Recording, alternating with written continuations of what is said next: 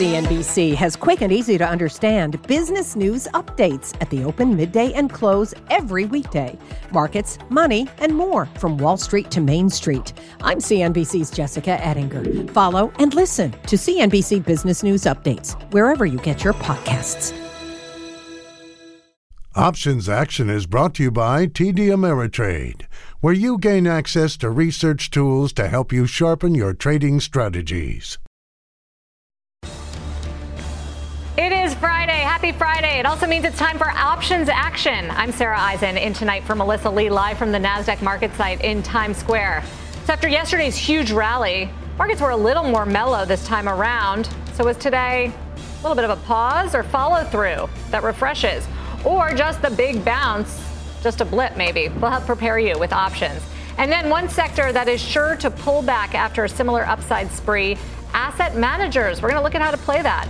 And it's still earnings season. Don't forget, we are working around one name that's done and another that's to come. That's Disney and Home Depot. With me tonight, Carter Worth and Mike Khouw, with a special appearance by Brian Stutland in New York City. Welcome. Before we get to tonight's trade, let's talk about the week's market action because it was a wow. The S&P 500 capped off its best week since June by adding 1% today. Nasdaq nearly doubled that today with a close to 2% gain and an 8% gain for the week. Best week for the Nasdaq since March, Carter. What do you make of the action? Right, so typically it's from things that were the worst, right? So we know that the most shorted stocks were up the most, things like Cathie Wood's ARK fund up the most, or such areas as you've just mentioned, like technology. But the question is is it the beginning of something more enduring or is it a ricochet? My hunch is you fade the move. Fade the move. Why? Because you didn't you thought it was unhealthy or something? Well, there are two types of moves, right? There's action that's developmental and there's action that's exploitative. We have hundreds of stocks that are up 30, 40% off of their October lows. Those kinds of moves are not sustainable. The words impetuous, impulsive come to mind rather than uh, sustainable and enduring. what do you think, Brian? Chase it or fade it?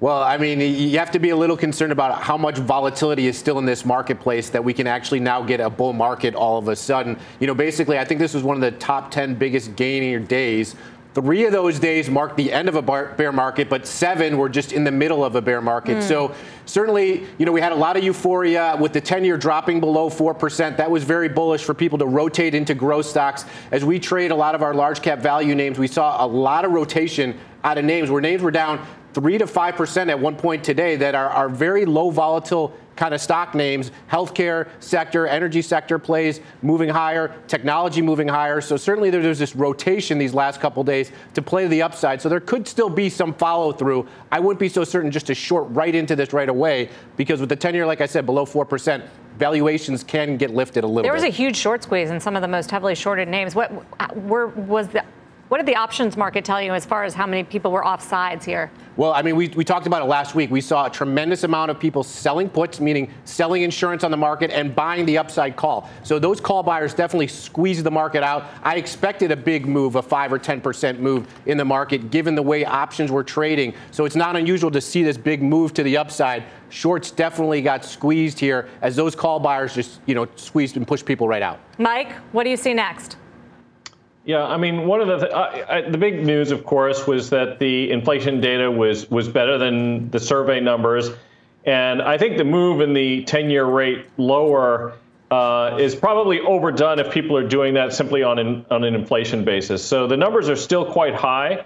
Uh, real rates are still negative in some instances, not in the 30-year mortgage, perhaps, but in a lot of other areas. And I think consumers whose wages have not gone up at the same rate are going to be squeezed a bit. And I think ultimately we're going to see some pressure on discretionary spending as a result. And ours is an economy that has long depended on consumers to bail it out in the past, but I don't think they're going to be as able to do that. We see rising credit balances. And, you know, I, I don't like to be bearish on the market. I was saying this on a call earlier today. You know, we all do better when the market rallies, and that's what we'd like to see. We want to see the economy do well.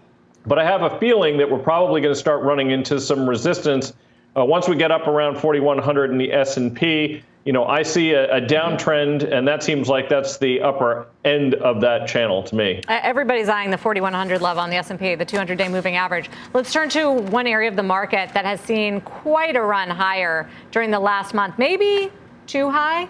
Carter, what is it? What have you found? Well, that's right. So, uh, talking about impetuous and impulsive, we're going to look at asset managers. Now, they're very sensitive to levels in the stock market and the AUM in those managers. But just consider this table. Let's sort of marvel at this. This is change from the October low. And that's basically four weeks ago. BlackRock, this is not a small little trifling thing, is up 50%. Invesco up 51. You see the numbers versus the financial sector up 20 and the SPY up 14. And you could say, well, what's wrong with that? That's called like uh, pushing it too far. If you do too much exertion in the gym, you either go rest or you have a coronary. Yeah, let's look at the next chart or two. This is the instance of now. Here is a chart of the Russell 3000 asset managers. Those stocks listed plus many more, like State Street, Northern Trust, and so forth. A beautiful downtrend line. You can see it here because, as is so often the case, it's all just technical. And then we've overshot.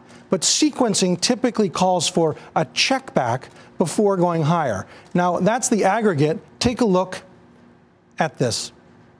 This is the same aggregate with the 150 day moving average. And so, an overshoot like that, sequencing would typically be a check back and then basing and going again. But finally, let's look at BlackRock.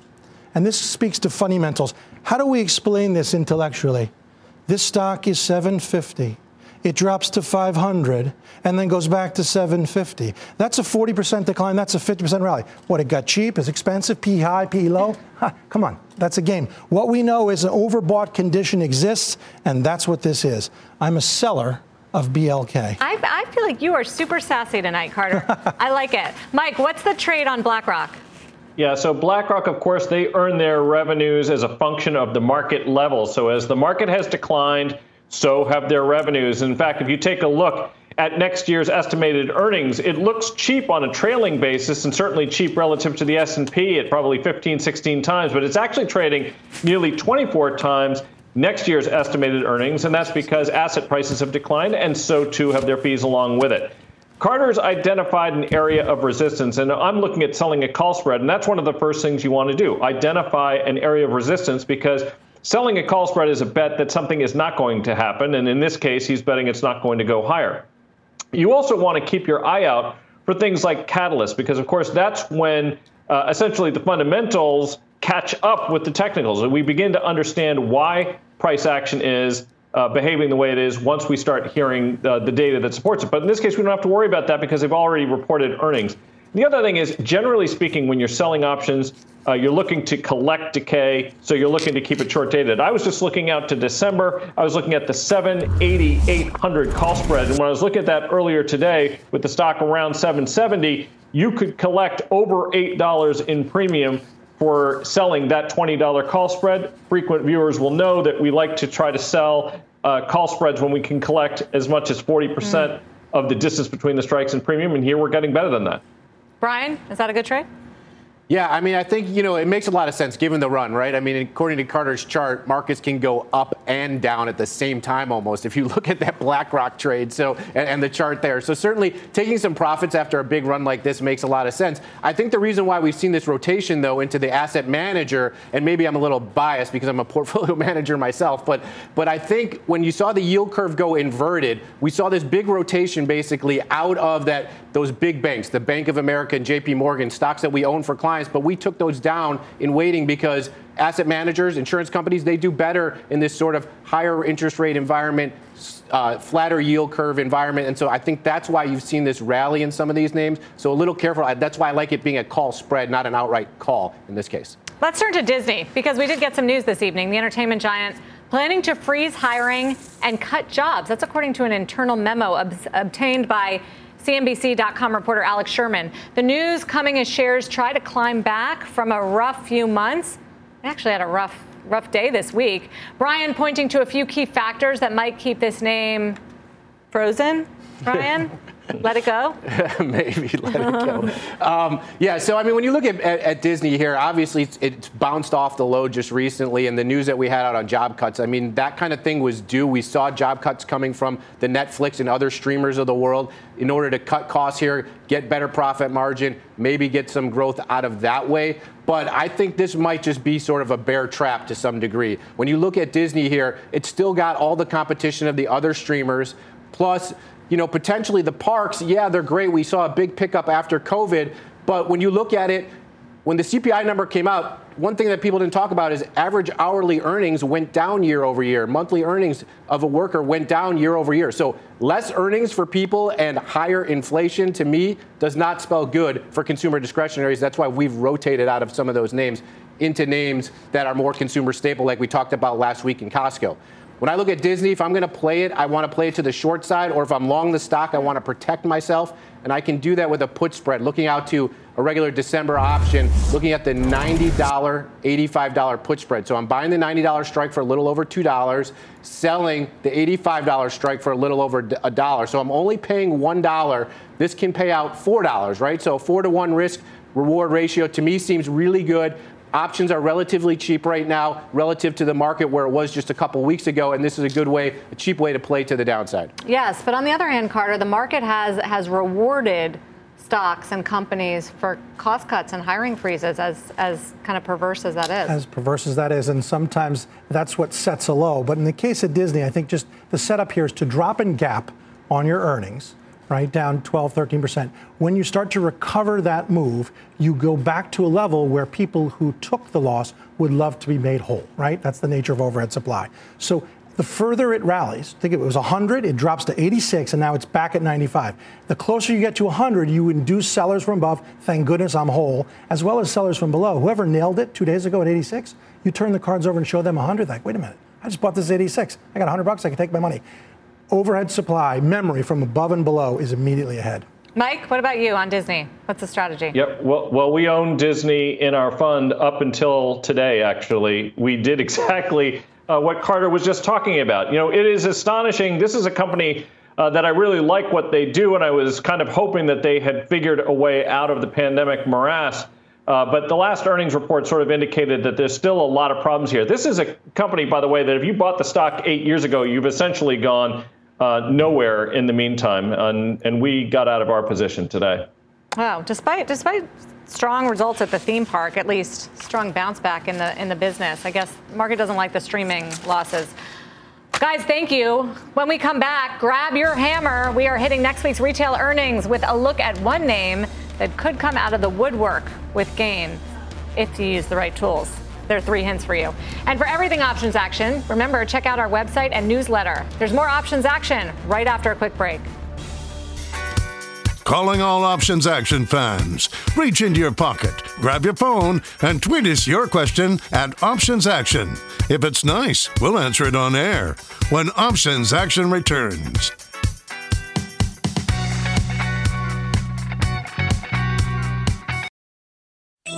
CNBC has quick and easy to understand business news updates at the open, midday, and close every weekday.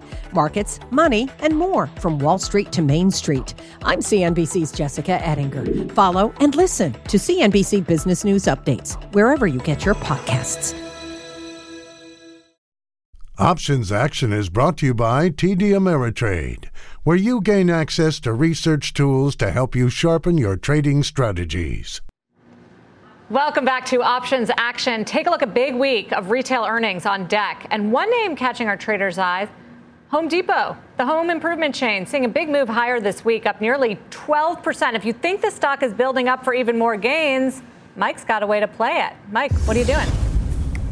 Yeah, so uh, Home Depot going to be announcing earnings next week along with Lowe's. We actually do own Lowe's, but I'm looking at Home Depot, which is typically uh, the better operator. They have higher retail sales per square foot than Lowe's typically does, and they have a much higher concentration of sales to uh, professionals. Now, I think an important thing to remember about Home Depot, of course, is that this is a company that got uh, a lot of pull forward, I think, during the pandemic. You know, we had a, a booming real estate market, a booming home builder market, fueled in large part by very low rates.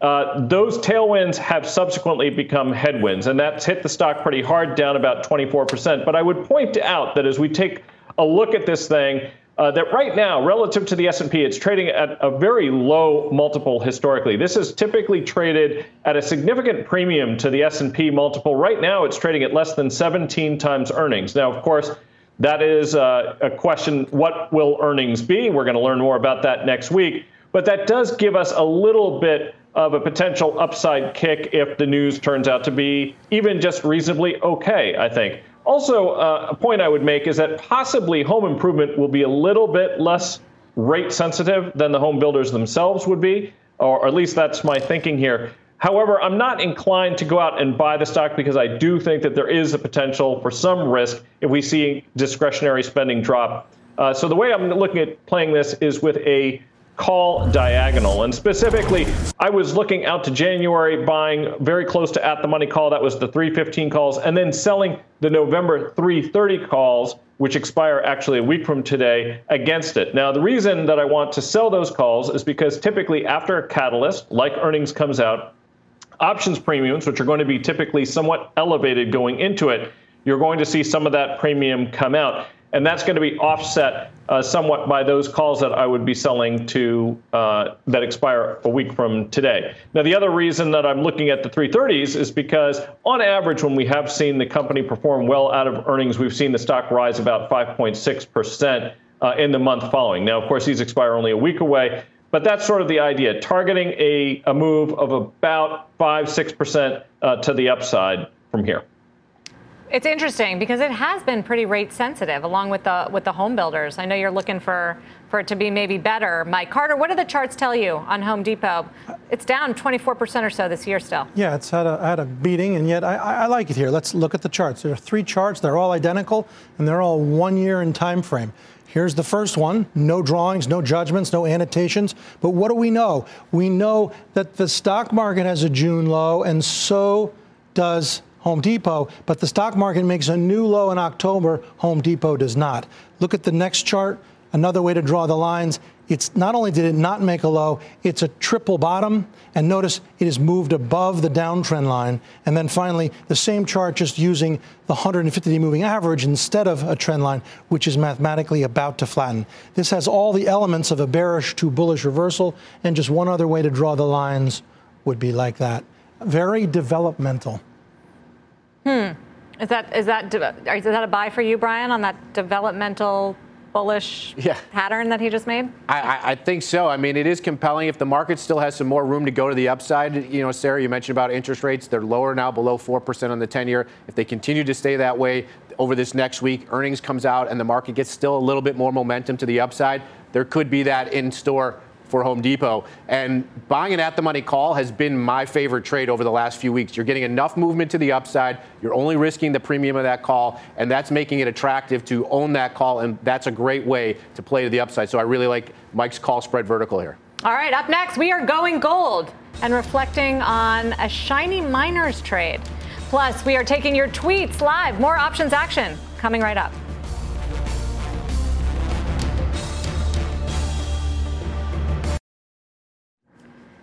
Welcome back to Options Action. Time to take a look back on a gold trade. Remember last week, Carter and Mike laid out a way to play the miners. I was taking a look at the fact that options were elevated in premium also thinking that maybe the rate picture, the dollar picture, is going to take at least until the end of the year to play out a little bit more. I was looking at a call spread risk reversal. This is a trade I like to use when I think the uh, levels are of options prices are relatively high, and I also have identified an area where I wouldn't mind getting long. And also, we might be in that bottoming formation, and we may have just missed. Uh, a little bit of the opportunity, and we did see that with that 10% rise. And I was looking at the 21.25 um, call spread risk reversal.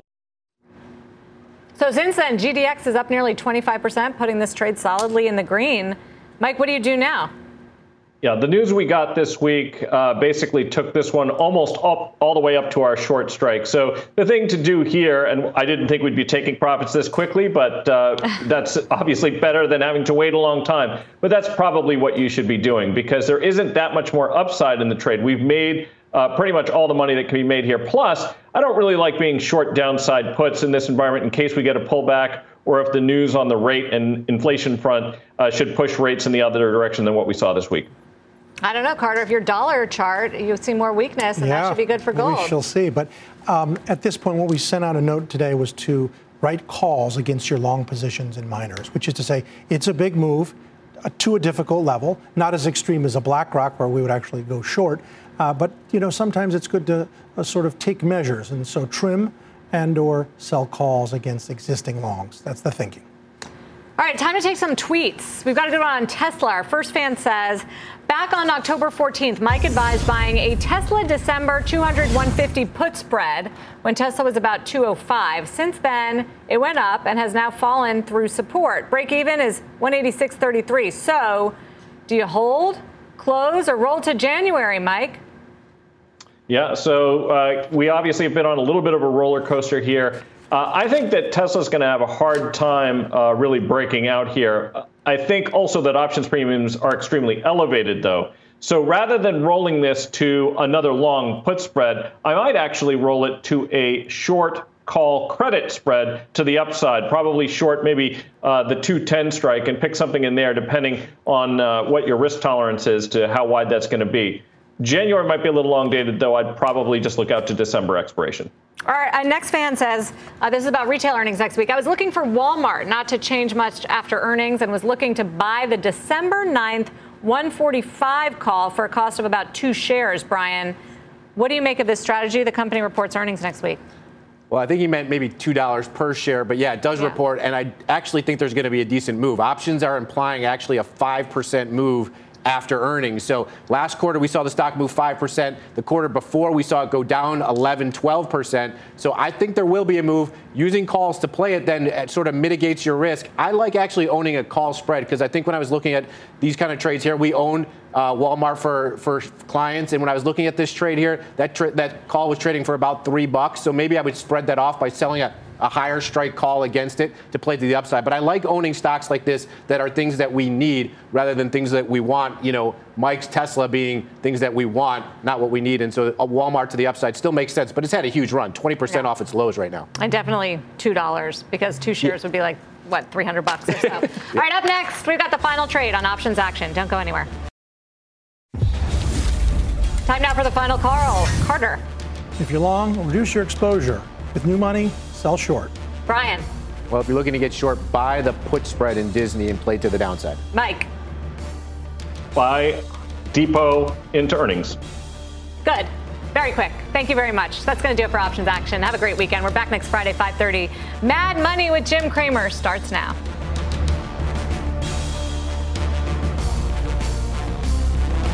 Options Action is brought to you by TD Ameritrade where you gain access to research tools to help you sharpen your trading strategies.